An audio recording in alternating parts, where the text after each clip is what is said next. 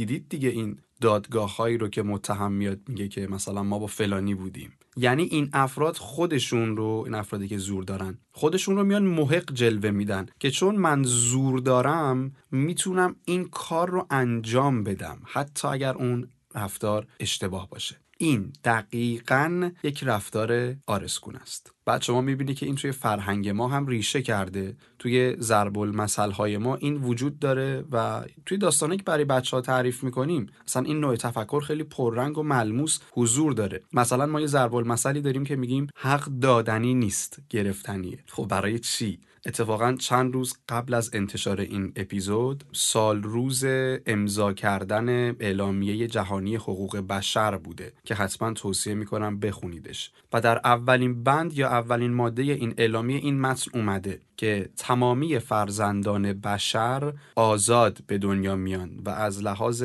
منزلت و حقوق با هم برابرند این شده مبنای روابط و آموزش کشورهای پیشرفته. و شما در نظر داشته باش این تفاوت دیدگاه با اینی که ما میگیم چقدر زیاده. حق دادنی نیست گرفتنیه.